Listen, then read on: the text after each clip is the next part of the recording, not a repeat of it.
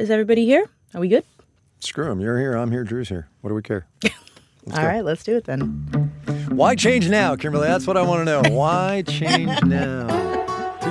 New Start year, the what- new year off bold. right. Hey, everybody, I'm Kai Ryssdal. Welcome back to Make Me Smart, where we make today make sense.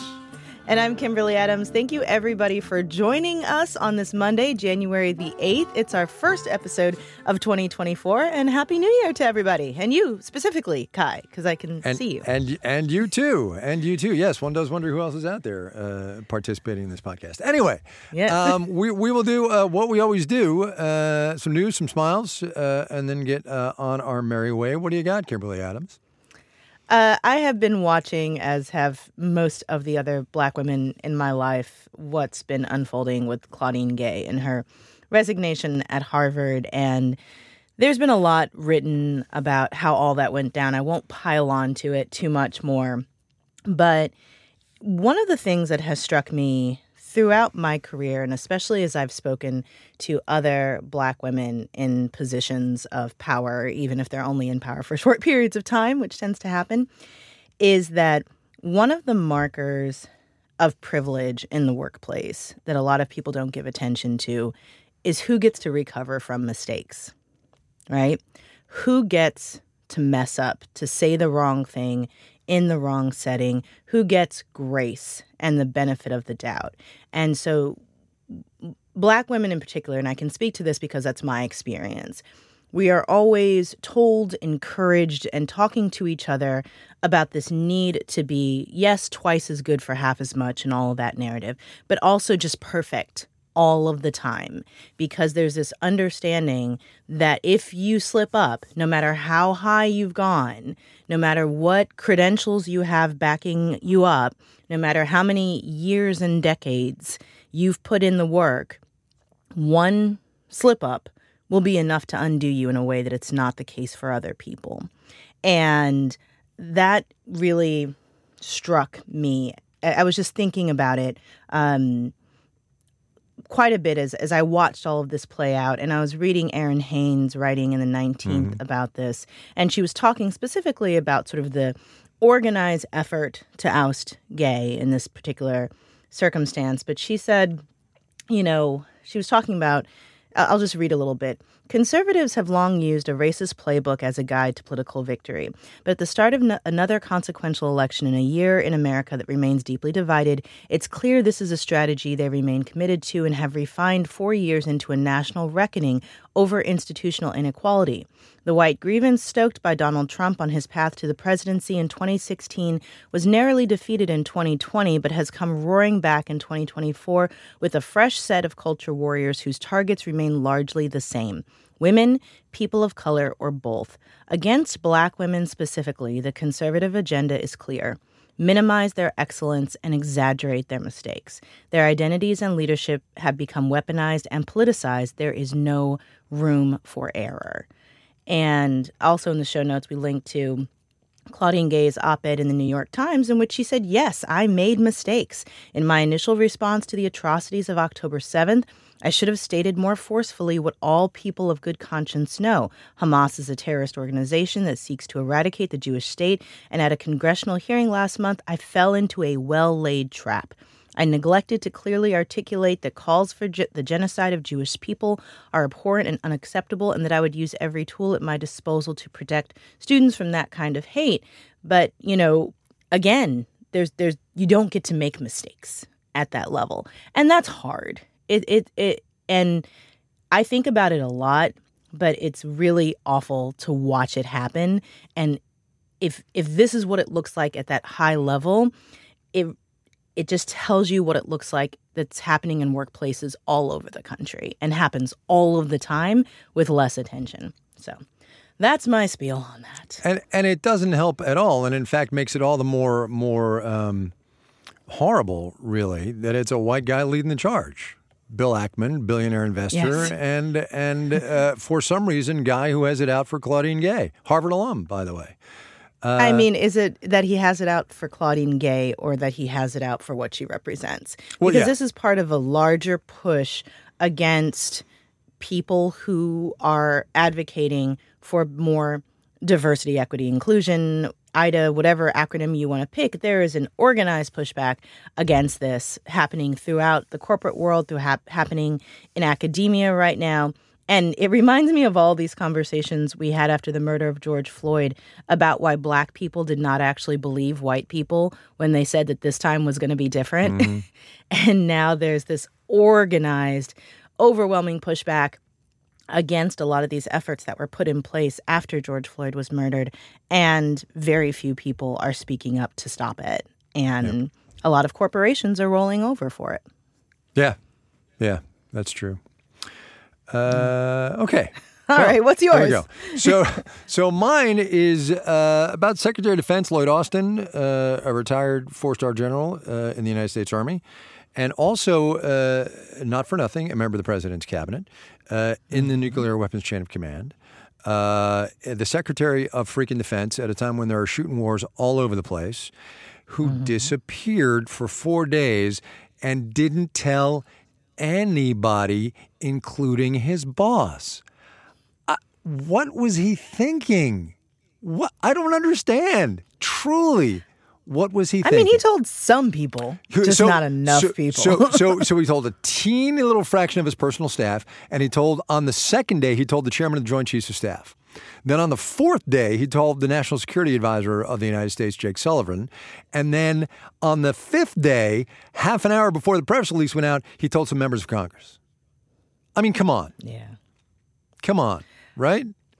My question as I watched this unfold over the weekend was what kind of relationship does he have with the White House that he could even go that many days without right. people right. noticing? Right. And yeah, I don't. I, I don't know. I, don't, know, what I mean, to do with that. He was he was hand obviously he was hand, handpicked by the president because that's the way secretaries of well cabinet departments are. They are handpicked by the president. But he had a long-standing relationship with the president. I believe the president's son Beau worked for uh, General Austin when General Austin was on active duty, so there was a an emotional component there as well. I just this opens up the president to such congressional scrutiny. Forget the Republicans. I mean, Tom Cotton's going to go to town on this guy, right? But there are mm-hmm. Democrats who are like, what in the name of all that is holy are you thinking? And, and it's a question he should have to answer. I will say, though, I've been a little bit surprised at how big of a deal this has been in Washington over the last few days, and I feel like I'm I'm missing something because it seems like this is a guy who was very private yep. and yep. should have told more people than he did, but that there wasn't, you know, m- malice behind it. Um, that it didn't harm anything. That he had set up, you know, people to fill in for him, and so I feel like I'm missing something here. Okay, okay. So a couple of things. Number one, he did not set anybody up to fill in for him. The person who's in charge when the Secretary of Defense is out of the office, as it were, with air quotes, is the Deputy mm-hmm. Secretary of Defense. The Deputy Secretary of Defense, Kathleen Hicks, was on vacation in Puerto Rico and had to be called and told that Lloyd Austin needed her to do his job. She was not told that he was in the hospital. Ah. That's okay. number one. Number two, this is a colossal failure of judgment. And if mm. and if Austin were still a commissioned officer anywhere below the grade of four stars and maybe even at four stars, and he had this failure of judgment, he would have been relieved on the spot. On wow. the spot, right?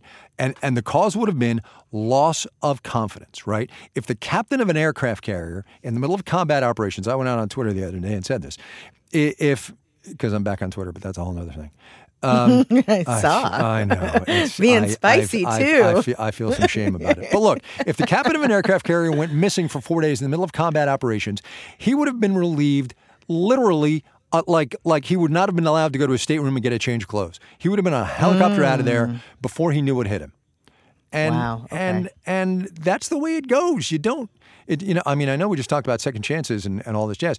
You uh, in that job, with this failure of judgment, I don't think you get a second chance.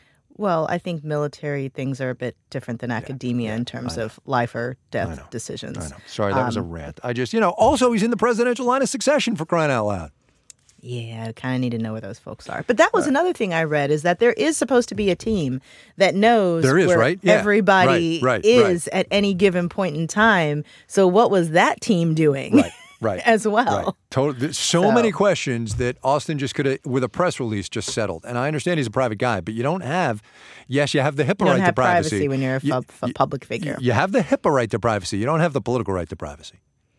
I you mean, know? this is sort of one of the things they told us in journalism school. They were like, FYI, when you take this job, you give up your right to privacy. And it's kind of the same in politics as well. Totally. All right, let's go. All right.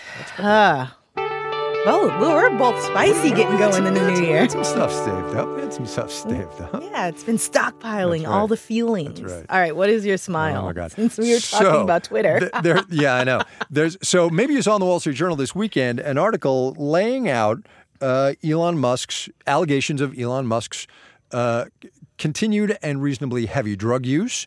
Um, uh, cocaine, marijuana, and ketamine. People are especially concerned about his use of ketamine, which, if you recall, not making causal comparisons here, that's what Matthew Perry died of, right?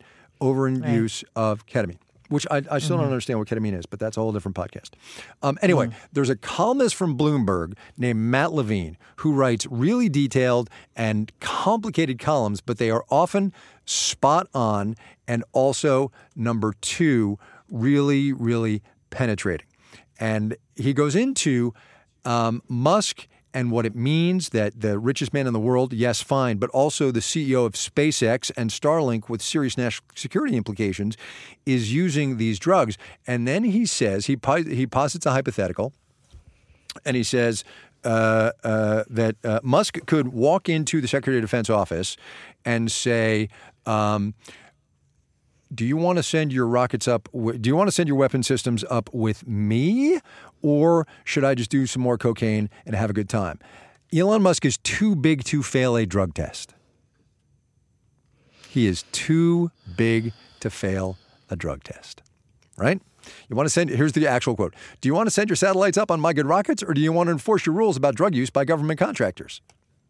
He's too big to fail a drug test. It's a really good column, and it's really provocative. Mm. Wow. Yeah. Anyway, there you go. I, I love that his lawyer says that he's that said that Yeah. Musk is regularly and randomly tested at SpaceX, drug tested at SpaceX, and has never failed a test. First of all, what other CEO do you know is regularly and randomly getting drug tests also- at work? Because that in itself is pretty telling. Not- not Why be- does this here make me smile? Well, oh, for the for the well, okay. So number one, it's funny. Read the whole column. But number two, Okay. I thought I thought too big to fail a drug test was really clever. but number three. Imagine you're the SpaceX flunky whose job it is to hand Musk the cup and then follow him into the restroom and watch. Come on, man. That's the way it works in Navy drug tests. Let me tell you that. Anyway. Oh wow. Oh yeah. Oh yeah. What was that movie where everybody was like super DNA tested all the time, but there was a guy who wanted to be an astronaut, and so like Jude Law was his doppelganger, and he pretended to be him and was like trying to figure out ways around the drug Oh, I don't test. Um, Don't know. oh gosh, someone will find it. Someone, let- let's see if it's in the chat yet. Gattaca, that's right, Gattaca, Gattaca, where um, yeah, and he had all these different ways to like trick the DNA testing. And so he was taking the the guy who he was imitating, he was like taking hairs out of his brush and putting like planting the brush in the place where they knew they would test and you know bringing like bags of urine with him to work to do the drug tests and things like that mm-hmm. yeah it had uma thurman ethan hawke and jude law Oh, wow. thank you ellen rolfes for all of the details gotta love that okay All right. There you go. Anyway, well, What do you uh, when enraged about various things that often, which often happens to me when I read the news, uh, music is peaceful. Music makes me happy, and uh, sometimes I listen to some jazz. I do love Coltrane every so often, and I saw this beautiful piece in Smithsonian Magazine. Uh, you know, hidden gem that Smithsonian Magazine. Do love Totally. it um, called How John Gol- Coltrane's My Favorite Things Changed American Music. And it was in 1960s, 60 when this recording was made. Coltrane was 34 and It was the first proper recording session for the John Coltrane Quartet, and it promptly produced one of the greatest moments in jazz history. And I want to read just this one paragraph. Sure. It's a timeless song and quite possibly the most American recording in history, composed by the grandsons of German and Russian Jews about an Austrian family fleeing the Nazis on their way to America, played by an African American genius in a vernacular hmm. American style, produced by one Turkish American for a record label owned by another Turkish American. The recording is not in or of the melting pot, it is the melting pot. Hmm. That's great.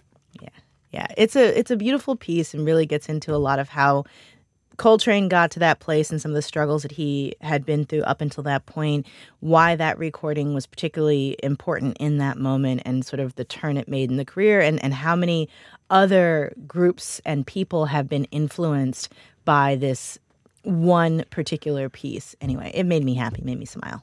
Awesome. Awesome. Yeah. Yeah. All right. That is it for us today. Our first day back on the show from the new year. Thank you to everybody who uh, reached out with messages and notes and ideas over the holiday. We'll be going through those and hopefully getting to some of that. But we still want to hear from you, especially about any New Year's resolutions that you may have made while you were out while we were on break. We are at 508 UB Smart. You can also email us at makemesmart at marketplace.org.